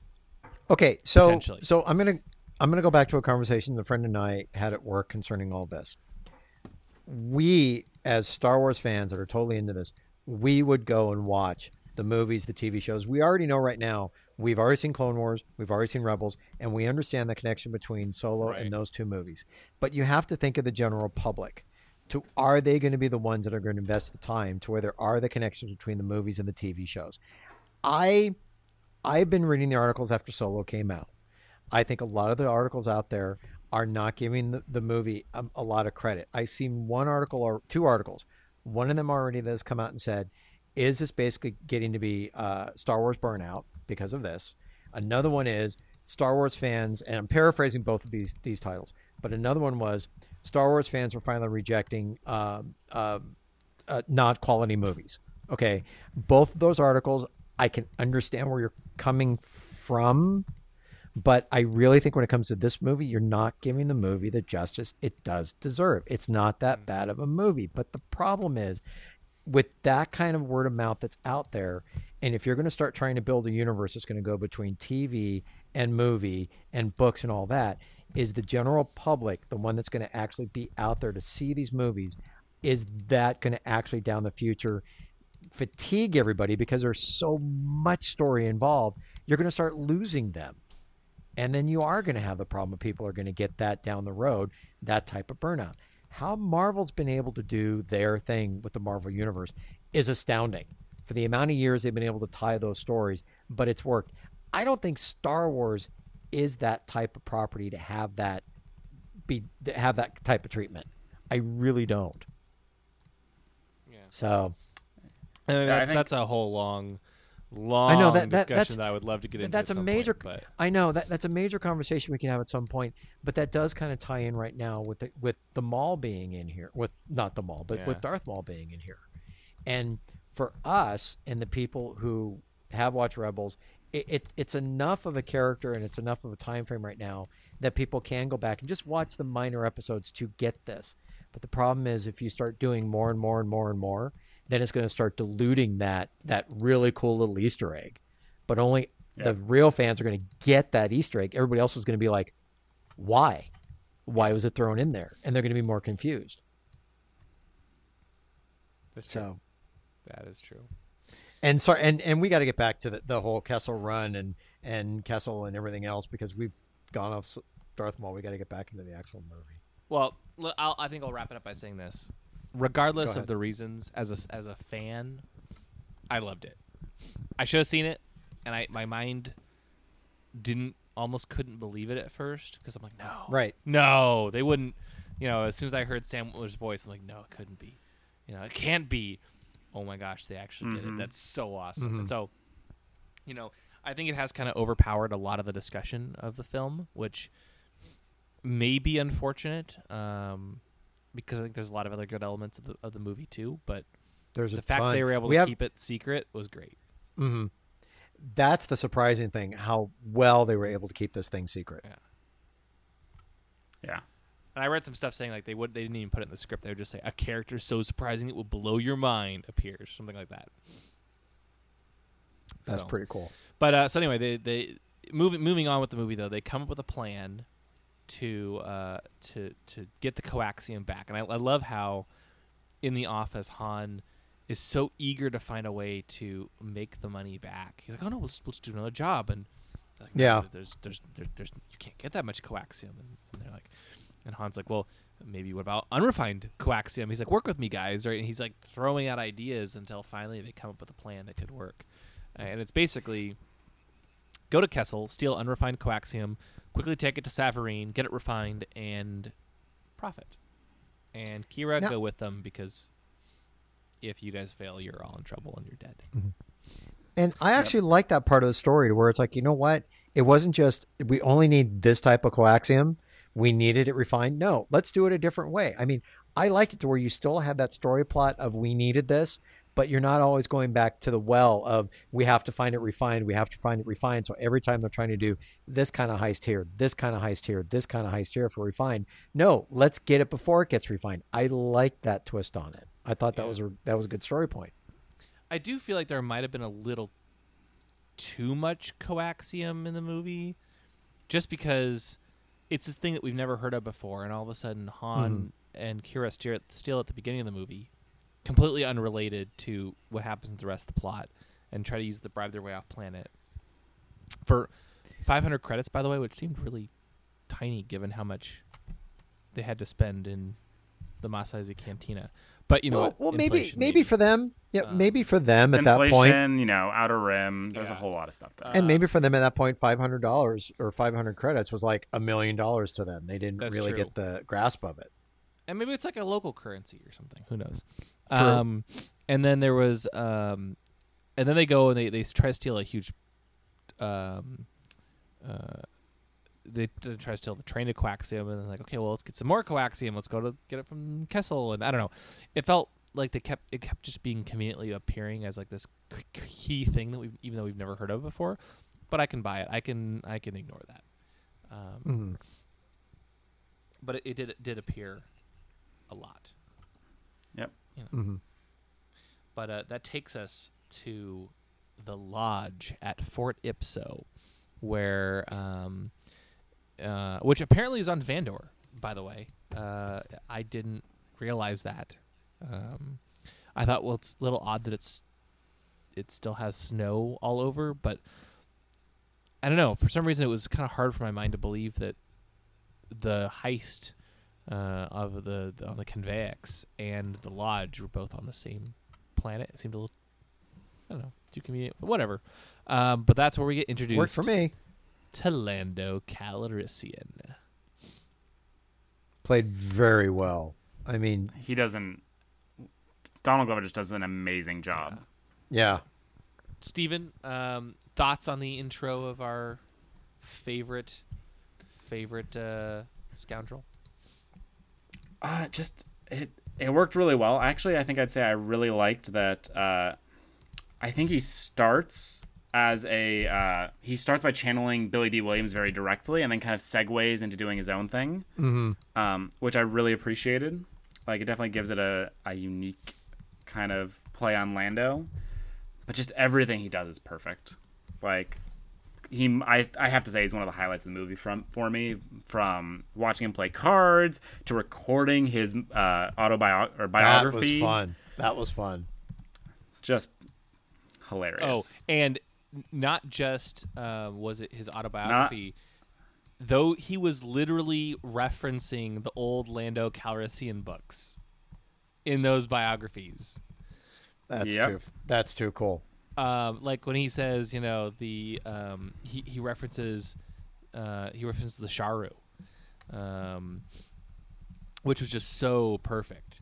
and uh, Mhm. a- and he talks about uh, like because that's from Lando Calrissian the Mind Harp, Mind Harp of Sharu, and um, there was another time he references um, oh shoot where was it uh, I had it I had it all written down just so I wouldn't forget uh, but anyway they're Uh, Ocean. they thank what he- you yeah yeah yeah the uh, Oseon belt Yeah, like, the, ah, it, I'm gonna have to read those books. so good and, the, and those are not the only things there's so many tiny little references throughout the whole movie uh, but but I Yeah. think the Lando ones are some of my favorites for sure the fact that though it it is really is crazy to me that they like the minds of Sharu, the mind harp of Sharu got mentioned, or at least even the Sharu at least. yeah Like they, that is some truly obscure Star Wars canon to bring up in a you know mainline movie. yeah oh also coming a little bit later but uh, Teras Kasi the fighting style that Yep. um, Qi'ra uh, is trained in yeah reference to the the video game Masters of Teras Kasi for the uh, uh, the PS1 and uh, was also um, in uh, one of the books as well I think but um, yeah I think the, the the video game is probably the most notable instance of it Yep. again so perfect right um We let's see, we get to find out the fate of Aurra Sing. yes Yeah, that was that was a quick throws her off throwaway. a cliff He didn't throw her; he pushed her. oh, okay, okay. Uh, sorry, all you But Aurra yes. Fans who were sad to see her killed on off screen. At least we know her Um, fate. We do, we do. Not that like we needed to know her fate, but again, it's really cool. Lots of references to other bounty hunters, and um, uh, you know, Bossk and uh, and others. Um, I, I think just so many, so many references right and left that I just think were so so perfect. It, it, it was it really was like a love letter to fans and the and and, Mhm. and, and legends where they're like, yeah, we're, we're gonna bring up every tiny little thing you may or may not have known and throw it in the movie because you're welcome. When I, I will say, I appreciate it. I never really felt like it was uh, gratuitous. No, No. no, not at all. No, none of it. None of it was. Not like it all, at all. it all just kind of worked. Yeah, Yeah. they were able to really, really mold everything the way it was. So I got a question for you guys. What did you think of L three, Lando's droid? I really liked L three. Um, I've definitely heard other opinions though. So, how did you feel about it? Well, okay, I liked the character, but it just got, I would say, to a little bit, it got uh, a little creepy. Uh, Uh, you know, the the whole droid rebellion I found fascinating. uh-huh. where you know she, she's sitting there and it's like you're free go go go and they're they're trying to escape Kessel but then it just got a little and and i think it pays off in the last shot um where it gets a little creepy about you know yeah you have to read The- last shot Are you talking about the Droid Rebellion piece? not not so much the, droid rebellion uh, but the i had no problem with the Droid Lando Rebellion. and L Thank three you. having yeah yeah Oh, yeah that yes. well yeah that was kind of like uh where L three is basically thinks Lando is into her. I or something. you know what? I am not convinced that is a uh, L3's imagination. no i i I Like, agree with you. There's I think I would say a number of things that have come out both like in terms of uh, I think it was John Kasdan talking about the uh, Lando as a character, uh, Donald Glover talking about the character. Uh, it adds some very interesting context to how you watch that movie. Well, and also, And I don't think it's. And I'll be, I should say I don't think it's a bad thing. Um, it's just different. yeah, and and like I said, the, when read la- you guys have all we've finished last shot, right? I have not finished last shot. Okay. Yeah. Um, Still William, you have Uh yes, yes. okay, yeah. So yeah, um L three is an interesting character, is all I'm going to say. Yeah. I I uh I didn't I thought she yeah, she was a um, unique kind of droid. I think her Thank you. obsession with droid rights was was interesting for sure. Um I don't know, it, it I, I- the thing I loved I, I, well, I thought Phoebe Waller-Bridge did a great job playing her. First of all, Oh, I Yep. and totally, my favorite 100%. part of L three actually was what comes later when um uh, when L three is destroyed on Kessel and it's heartbreaking. I know where you're going Lando, with it. right? And uh, she's completely destroyed, and, and they, they come up with this idea, and it's a it's a huge moment uh, during the Kessel Run scene, which we'll we'll discuss in more detail in a bit. But um, they I think it was Han comes with the idea to put L three into the Millennium Falcon because L three comes with all of these. She has all these star maps and like the Mhm. best charts, uh, and she's like an excellent navigator. Has all these routes nobody knows, and that actually allows Han to make the Kessel Run in a shorter distance. Therefore, doing it in twelve parsecs instead of the average twenty. And, um, and so L three becomes part of the ship, and like a permanent part of the ship Mhm. and uh, It lends a lot. It actually, I think one of my favorite things about this movie is the fact that it works really well as a an origin story for the Millennium Falcon. yes, Thank you. Yes, yes. And if you notice, like early on, and after we meet L three, as they're on their way to Kessel, right before they jump into light speed, L three is making the the calculations, and she like glitches out, hits her head, and she's totally back to normal, right? And, and they mm-hmm. jump into hyperspace, and that's just one of her quirks, right? Once she gets uploaded to the Falcon, all of a sudden, the Falcon starts malfunctioning occasionally, and Han has to hit the bulkhead, and the Falcon kind of restarts and gets back to normal. And all of a sudden, I can't look. You can't see the f- Han hitting the Falcon. You know, same you- way you- the same way Yeah. anymore. And those quirks, Yep. the Falcon's malfunctioning, right, is not because of the Falcon like not having the right parts. It's because it has L three. L three is in the Millennium Falcon. L three is Well, it the also- Falcon. and it also explains the Or way one a of because I think. no, go ahead, Sorry, Stephen. Go ahead. No, no, you finish your thought. I think you're going exactly where I was. Yeah, it, it also it also explains the line that three PO had about you know the language of the Falcon and when when three PO was trying to it's like it it totally explains so much in New Hope when it comes to the Yeah. Falcon. Yep. Yeah, There's I- actually oh, um, No, Stephen, go ahead. the- You finish your thought. this is something I'll take. I'll give credit where credit is due. I'm pretty sure I saw this on uh, the Star Wars subreddit, but there's a line in the Last Jedi novelization which makes what could be construed as a like obscure reference to, to this, uh, where it mentions that the you know the Millennium Falcon's computer is using profanity when talking to R two D two, um, and the author confirmed like, yep, like that, like we knew it was going to be L three, so we included it. That's so amazing, and, and I- That's I, cool. love that. And the Falcon itself is kind of a character in this in this movie, and we see, you know, the ship go from being this pristine, beautiful. Uh, uh, you I know, actually, I want to talk about this for a moment Yeah, because I go ahead. this is one of my other favorite things about the movie. Okay. Um, so when we saw all the trailers and we saw you know this pristine white Falcon, uh, my initial thought was, "Wow, Han really screws this up over the next ten years." Walking out of that movie, I'm like, "Wow, Han really screwed that ship up in like 48 hours." if that, yeah, like and it and i at no point was ever like oh the falcon took way too much damage it's literally just that han broke it and Oh, just never really decided to fix it Well, and he had to fix didn't get a chance to and he had to fix the landing gear though. That's the one thing that had to be fixed because he Yeah. did Right. pull that one trick in the Kessel Run.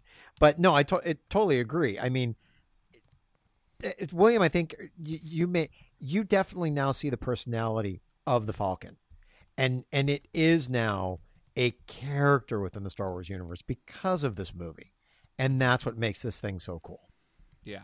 And I, I just, I loved it. I loved how we get to Yeah. see the Falcon go from, you know, this highly customized YT thirteen hundred that Lando bought and and basically made his palace, right? Where everything is pristine. He even has like a cape closet and a mini bar and like Which was all funny. these fancy things that Han doesn't care about, right? Uh, Han takes over the ship, completely wrecks it uh, in the before he even owns it, then wins the Falcon and proceeds to only fix up the parts that he needs to, and kind of leaves the rest as is. And um, I, I just think you know you get to see why the Falcon looks so beat up and how oh yeah the Falcon looks weird, but that's because they ejected the escape pod. Um, and that you know they how they had an escape pod, and as soon as they eject it, that's when you see the twin mandibles and uh and, and, and, you know the Falcon gets its familiar shape, and so uh, I thought they did a really good job with all of that, and actually a- adds some some additional like if L three if Lando is that attached to L three, right, and loses the Falcon, like he was he was almost pl- at that point playing with fire, knowing he could lose L 3 Mhm. and the Falcon, mm-hmm. and Han basically takes this ship, who is has the mind of his friend, and then Lando gets to pilot her again, and you know, Return of the Jedi, and it's like, whoa, there's a lot more going on here. Mm-hmm. It's actually I think my biggest, the only issue I really have with the movie at like from a high level is uh-huh. that I, Lando giving up the Falcon feels a little bit tougher. Yeah. So given like we now how much it, I would expect it to mean to him. Well, and it explains why they talk to the Falcon like I mean, everybody talks to their ship or their or their their car in uh, you know, sometimes they, they refer to it as a, like a person, like a her or something. Mm-hmm. But that explains Yep. so much more why Han's constantly talking like, you know, hear me baby, hold together. Like he's talking to L three basically, you know? Mm-hmm. Ah, it's it's fascinating. Um, and that's one of the things, one of the aspects of the movie I, I enjoyed the most. Um, you mentioned though, Stephen, uh, how how Lando wins the Falcon. Um, I want to dive into that a little bit more and, and, and talk about the the Sabacc game at the lodge. Thoughts on on how that went down? Part of me wishes that uh, we got more intricate rules of Sabacc, uh, given how much it's been talked about in Star Wars previously. But I thought it worked out. I thought it was a good scene. I think if you would have gone a little bit more in depth, you probably would have lost a lot of the audience. I think they had to keep it the way it was. You know, Yeah. because also, because because the the best thing about it though is he had to basically win the Falcon twice. That's so it wasn't a thing in which you won the Falcon and that was it. Boom, you're you're done. You definitely get it to where, um, you know, you could. You knew the first time around Lando was cheating but you love it at the end where Han was able to figure it out. I loved it at the end when he actually won the Falcon. That was the best. Oh yeah. Well, and he did it by stealing Lando's, you know, the, the literal card up Lando's sleeve, um, which I think was was was a perfect way to do it, and totally explains like the symmetry there, where um, Han, because because Lando abandons him later, right? Uh, uh, at the end of the movie, and so Han sees Lando again. He pretends to be angry at him for abandoning him, and then um, it says, um, you know, how how excited he is actually to see him. Very reminiscent of Han and Lando in the reverse in Empire. And then, uh, you know, and then of course they go and um, he he ends up winning the Falcon again. This time, you know, legitimately, and Lando has no way to cheat, and that totally then explains why Lando is so upset in Empire. Um, You got a lot of nerve coming here. after what you pulled. You know, like, oh, Yeah. I totally get it now. You know, although Yeah. the question is, is that the last time we see them together? I don't think so. I, I it don't might not be. I don't think so. There, he might Yeah, have I'm pulled assuming something not. else. He might have pulled something else. I don't know. I don't know. Um, I was kind of hoping to see a bit more Sabacc, like Casino Royale style, a little bit longer, cut more hands or something. But Yep. I mean, I get it. I get it. I This think it worked not- for me. I, I think it worked for me because if it if it went any longer, then heck, just do it on Canto Bight. Okay, I mean this was a seedy little game. It it worked for me. The atmosphere, everything in that whole everything just worked out so well for that. so, um, and so it, it, I actually enjoyed that they they uh, didn't have him in the Falcon at first, and it was something he had to go do at the end of the movie because I thought it'd been too easy if he just won it right then. So I'm glad they Oh, made- they made it absolutely. save it, and it's a nice way to end the movie without um, on on a, on a high note. So Yeah. that was good. It worked. Uh, but let, let's uh you know let's let's let's move along. Uh, we're getting close to the end of the movie. Let's talk about Kessel. Um, finally, we've heard about this planet forever. It's another planet we've heard about for a long time. Uh, thoughts on Kessel? I thought it worked. Like it more or less matched kind of how I imagined it. It's a brutal spice place that you really don't want to go. Yeah. I think it's probably for me one of the least. I hate to say it. Ke- the Kessel Run, great. Kessel itself, meh. I was kind of I ambivalent. I appreciated the droid rebellion. It was cool to see the pikes. Um, Mm-hmm. Yeah, that I loved, and the, the tie into Rebels and Clone Wars and everything. but yeah, otherwise I I agree with you.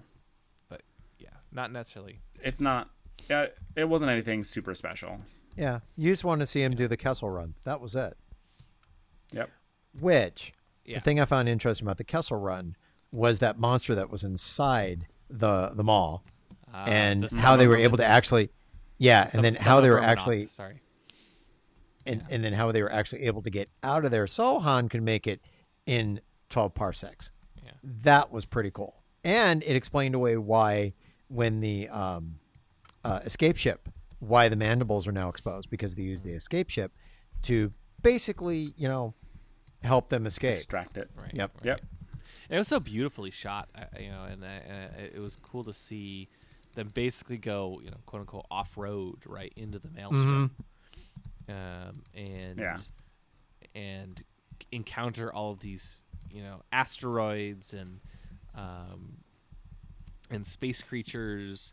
And felt almost like uh, a little bit of the Phantom Menace, where they're going through the planet core. They're going through the planet. find all of the you know all the all the the, the obstacles and we see them um, you know run into the uh, the Sando Aqua Monster for example uh, when, Yep. when the lights turn and actually we even got a reference to the Sando Aquama uh, actually no it was a, a Kola claw- clawfish The actually cl- cl- yeah. the the the Uh, yeah. He's uh, what's his name? Is sipping the uh, the dip or it? something I don't know what it was was yeah yeah, something like it was cola claw dip or whatever. But it was like again one of those references. Like oh, that's okay, cool. yeah but you know when they when Not they, what I would have expected, but it, no not at all I like it. But like the power turns on, and there it is. There's the there's the big space creature, and uh, again very TPM.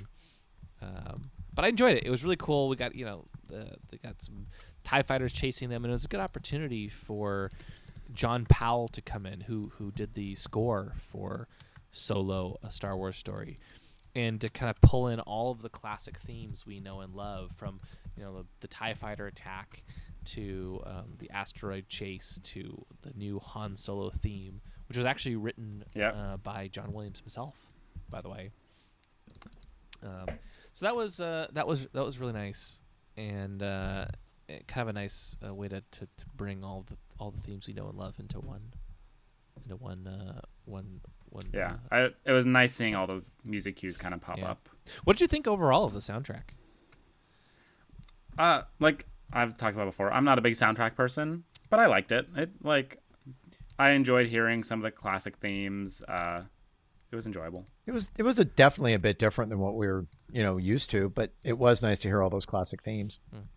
You know, it It was a bit more of a western. It worked for the I- movie. I- Western-ish soundtrack. Um, I enjoy it. I think compared to the last, well, I would say the Force Awakens is a much qu- quieter soundtrack in many ways. You know, with like Rey's theme and uh, and and that sort of thing. This one is the bulk of the soundtrack is more action music, which is a you know, not, not a Mhm. bad thing. It kind of depends on how I feel for the day. Um, but I thought Yeah. John Powell did a very good job, kind of doing some new stuff while feeling uh, Familiar. uh, yes, ex- exactly. Yeah, and of course, definitely- you know, it definitely Hans worked. theme by John Williams. How could you go wrong with with more John Williams? Yeah. Mm-hmm. Yep. Absolutely. Uh, but we talked about the Oh, man, rest of them all and how they how they escape at the last minute. They use a little hyperfuel and uh, jump to uh, A little, little on the silly side, but not too bad. Yeah, Yeah, but it it, to jump if they used hyperspace. if they used more than that, then probably it would have been on the silly side. But just to use that little itty bitty bit, I, I think it Yeah. worked. And again, it lines up with the the real world example of the feral uh, Pharaoh fuel, I think it is called, where uh, it, it actually does you know help real world spaceships. So That was that was Yeah. good. And of course, they they quickly rush to Savareen before the coaxium can explode, so they can process it at the refinery, uh, the BIS refinery on the P- coast, I believe is how you pronounce it, of Savareen. Hmm. Uh, and that's of course when Enfys Nest arrives. And as we talked about before, she's well, not not who we thought she was. She's actually good, and, and that's when, um, to my surprise, Han decides to switch sides. Were Were you guys expecting that? It's no, I actually wasn't. There's Han in episode four is much more self-serving, I think. Um, but what the, I think the movie does a really good job of showing is Han at his core is the kind of altruistic person that we think he is, and it's only the you know years and years of being a being on the run and having people chasing him and things that have kind of made him cynical. Mm-hmm. And so I actually really appreciated that, you know, like Beckett, we know Han's going to get a couple layers of the cynicism over the next 10 years of his life. Yeah, and he he hates being the good guy, but deep down he's the good guy. And that that's who he Yeah. is. Yeah. And he might try to try to avoid it, but uh, at some point, at some point, that's that's It's who he destiny. is. That's his destiny. Yeah. Um, Well- and, and of course, I think we get into that very convoluted and complex um, ending of the movie. I don't think it's that convoluted. Well, it's a it's a bit, but it's maybe it's not you know it's not too bad. But um, where we basically find out that everyone's double crossing everyone. You know, Beckett Everyone. Beckett Beckett decides to leave, and because he's uh he wants to go work for a certain big shot gangster on Tatooine, Jabba, and um. And, and he doesn't want to help Enfys Nest, so he, he disappears, and Dry, uh, Han gives Dryden the fake coaxium, except it's not fake. And Now that I thought was pretty cool. It- yeah, I have that to admit, scene, I watching the movie a second time makes that entire sequence way better too. Yeah. Like I enjoyed it the first time around, Mhm. but like watching Han be like very careful to set it down. The Yeah. first time you watch it, it's like, oh, Han's just faking it. We know it's not real. uh, the second time, you're like, oh, he's actually genuinely concerned about all of this. yeah, that that I thought that whole thing was played off very well. It's like, was it? Was it not? Because I just thought about Dryden Voss was just like, oh, that's fake. Immediately he thought it was fake. Just it's fake. It's fake. It's fake. And mm-hmm. it's like, well, wait a minute. And then you're just like, how could he have picked it that quick that it was fake? And then all of a sudden you realize he had the real thing in his hands the whole time, and it was sitting there the whole time. I did like how he completely tricked him. And I, well, Oh, and I also liked how throughout the whole movie you really never knew who was on Han's side, right? Like we're supposed to like Qi'ra. And I think Mhm. actually Emilia Clarke did a great job as Qi'ra. I liked her character a lot, and I want to learn more about her backstory and what happened during those three years. But um, Mhm. just when you think it's Qi'ra who betrayed him, we find out no, it's it's Beckett. He's back. That was a very short leave, and he's the one who told Dryden about their betrayal. And it gets back to he he warned Han, don't trust anybody. Right. Yep, that's exactly what he said. He really Yeah. did. And Han Yeah. didn't listen, and I think that lesson kind of haunts Han for the rest of his that that plus Qi'ra's betrayal where she she um she fights Dryden with him. They take down Dryden, but instead of coming with Han, she goes off on her own, takes over Crimson Dawn, uh, or at least Dryden's part of it, uh, on behalf of Maul, and then runs off. Mm-hmm. You know, I think that that hurts Han a lot more than we ever knew. Right. Yeah. But but there there is one thing you're kind of missing at at a certain point. Han did shoot first. And this movie did prove it. Because here you have here you have Beckett trying to convince Han, "Hey, you know what? You know, hey, no bad feelings. Come on, let's work together. Blah blah blah. Don't trust her." And then what is what does Han do? Han shoots him. But then Beckett did sit there and say, you know, did kind of give him a final warning as Qi'ra was taken off into the background. So You know, I I, I I, really love that because yeah, it shows that again Han's the good guy. He doesn't he doesn't want to shoot first necessarily, but he knows if he doesn't shoot 1st he he'll be Mhm. dead.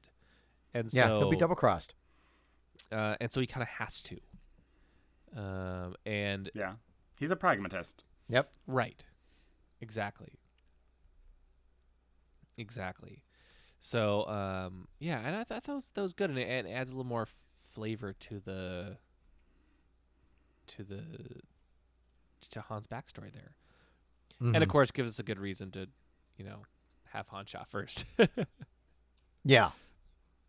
God, I Which they I'll be honest, I've never really that. taken a huge side on, but I uh, William, I'm sorry, this is gonna be your last podcast. well, Um, wait a minute. I just don't have that strong of an opinion on it, but I do love that they included it here in here and, and, and answered it. Uh, Okay. Okay. I do I'll, have I'll allow it. Okay, but wait a minute. I do have a strong opinion on it. When you watch the quote unquote fix that they did, do you know how obvious it is that he could that that uh, Greedo missed? Oh yeah. I mean, it wasn't even close that he missed. okay, I do have a problem with that. Han shot first. Period. yeah. yes. All right. Uh, Let's see. Is there anything else we need to talk about? I'm sure we could keep talking about this for hours. Oh, We we, could, could. we We, could. honestly could keep going about. In it. the interest of time and sleep, yes, that that is true. I'm trying to think if there's anything else, any other major things we didn't cover. I delayed you guys long enough. So behind the scenes stuff, I delayed you guys long enough getting started. So, um, no, no. but uh, No, I I, think- think, I I think think the good. Last think the good. last thing, and there's a couple minor quick things I want to touch on, and then we can wrap this up. Um, we talked about the end and how Han wins the Falcon uh, to to fair and square to end the the movie. But but one thing I loved is, uh, or one thing I, I um I saw. I don't remember who mentioned this. If you guys look closely, though, they're they're not on Vandor at the end of the movie, right? Uh, it's not clear what Well, planet yeah, they're on. Yep. I heard a theory. Could it be Batuu from Galaxy's Edge? Oh, that could be interesting. That'd be- well, didn't My my initial thought was it might be Takodana, but it'd be it's a little middle of nowhere for Takodana. I think. that would be very interesting.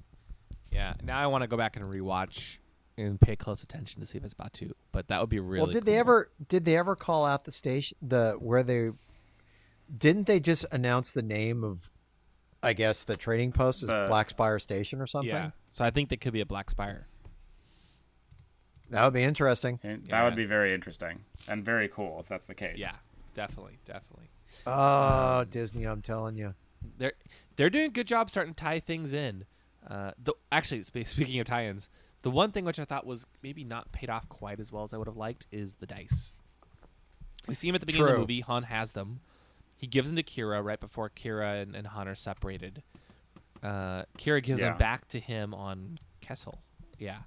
Um, And uh, and then um, he hangs them up again on the Falcon at the end of the movie, but we don't really understand why they're lucky dice. Just that Han thinks they're lucky dice, and I know in the in Legends they were actually the dice that Han played Sabacc with and won the Falcon.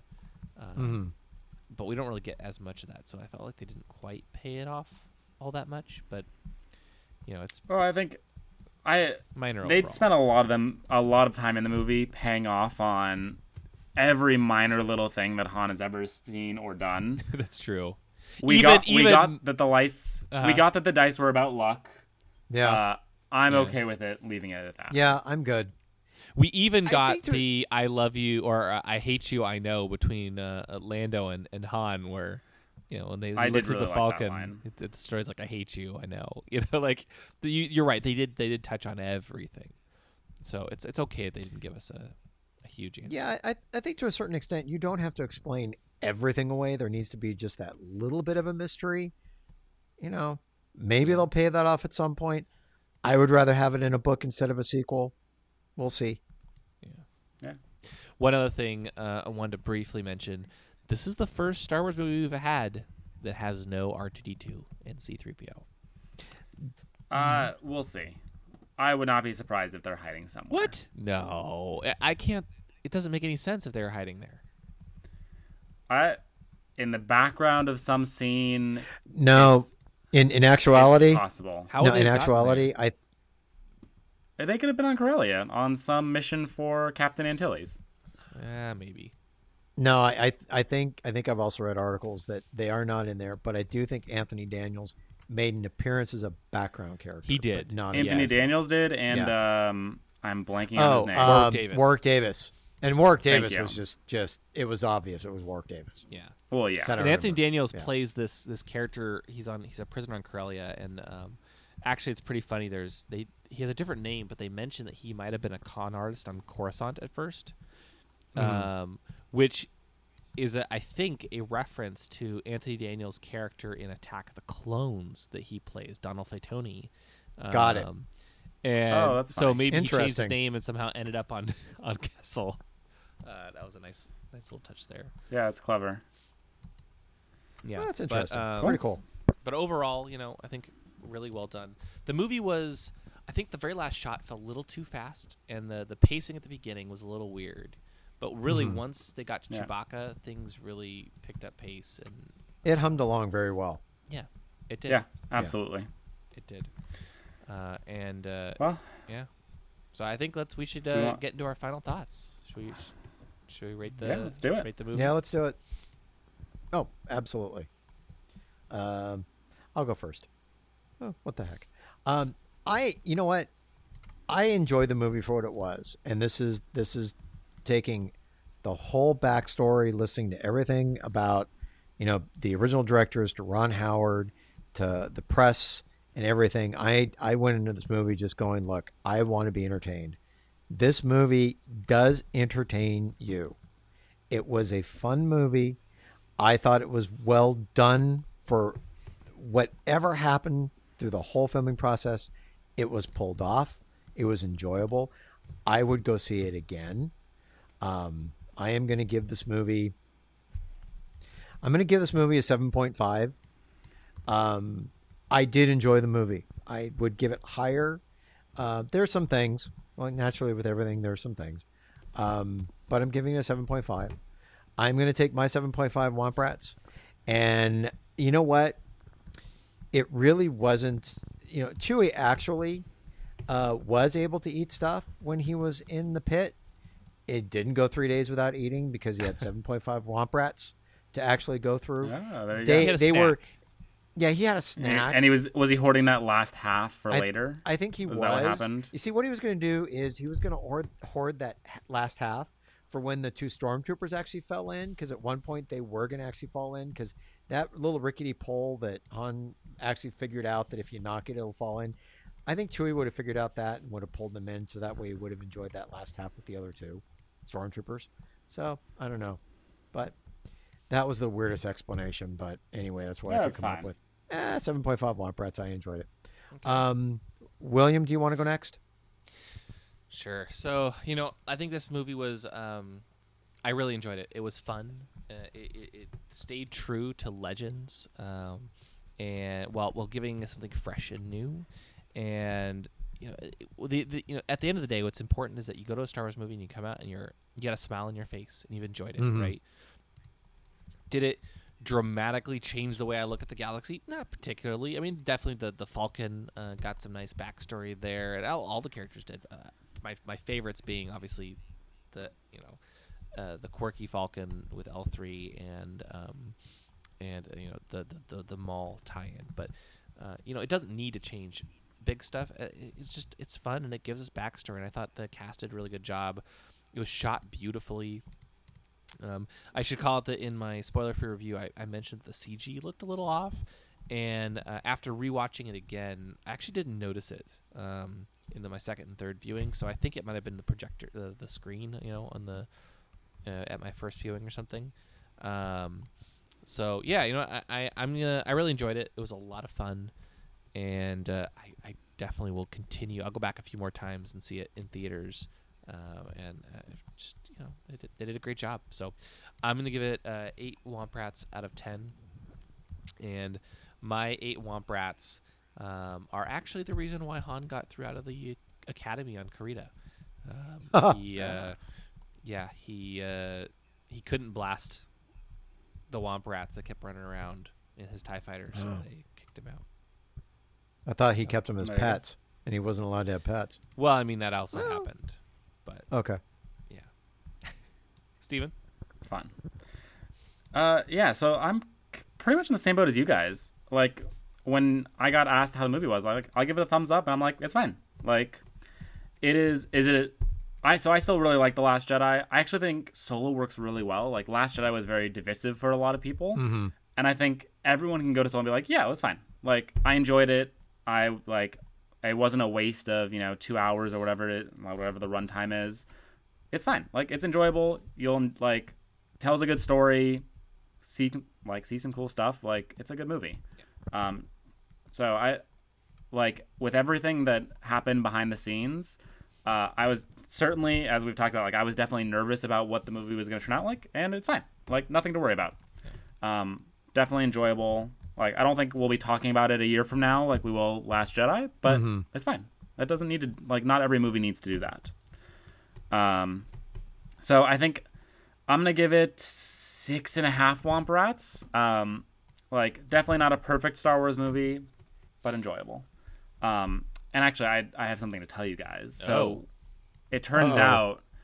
So we saw Rio masquerading as, uh, you know, a mud trooper. Mm-hmm. It turns out Rio is actually six and a half Womp Rats masquerading as Rio. Fascinating. So it's this like Womp Russian ne- nesting doll. Yeah, Womp Rat nesting dolls. Yeah, it's so when he actually dies, it's just that the Womp Rats have decided they want out of this job because it's getting too dangerous, and uh, so they kind of fake it and off they go. That's a good one. Oh, nice. I like it. Good one. I like it.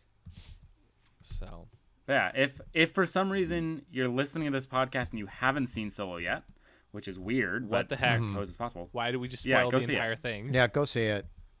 But you know, like if you haven't seen it, go see it. It's worth it. Yeah. Um, and maybe you know, see it a couple times. You know, it's it's it's fun. I enjoy it. I, I, I and and repeat every time I see it, I enjoy it more.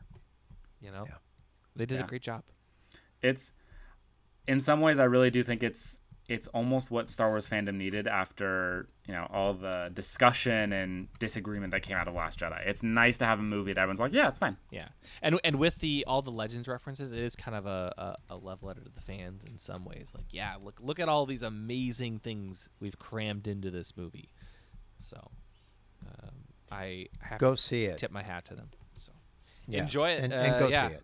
Yeah, Solo Star Wars Story in theaters now. Enjoy, guys. We'll talk to you soon. Thank you for listening to the Ion Cannon Podcast, your source for entertainment reviews from a galaxy far, far away. For over a decade, Ion Cannon has covered every corner of the saga, from the films and animated series like The Clone Wars and Rebels, to books, comics, games, and more. If you like what you hear, please rate us in your favorite podcast client. Your review will help this show grow within the Star Wars community. We can be found at our website, ioncanoncast.com, and you can follow us through Facebook and Twitter. To email us, you can do so at contact at ioncanoncast.com. The Ion Cannon podcast is not associated with Lucasfilm, the Walt Disney Company, or any and all of their respective trademarks or copyright holders. Any opinion expressed on the show are that of the hosts. This podcast is a production by fans for fans and is copyright 2018.